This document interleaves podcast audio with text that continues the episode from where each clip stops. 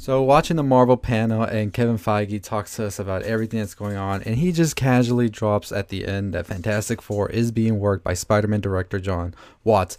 Yes, we've been waiting for this. We wanted to hear this.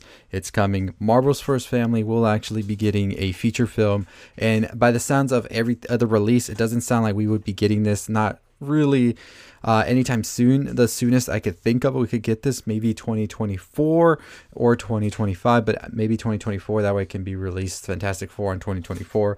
Uh, I don't know. That's all we got. I'll be making more videos breakdowns on what I think is going to be happening. Jon Watts, I think, is the perfect uh, choice for this. The Spider-Man humor, the uh, drama, and everything he has for this is definitely in the time, in tune, in line I don't know. I can't talk.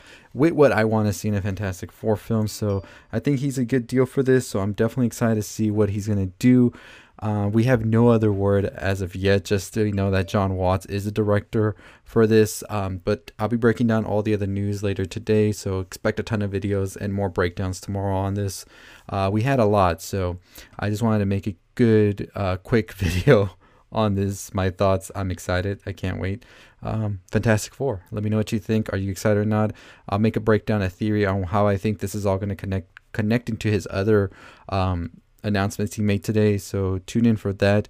Uh, tomorrow, I'll be making a lot of breakdowns. So make sure you subscribe, turn on the bell for notifications. Let me know your thoughts. I'll see you next time. Stay positive.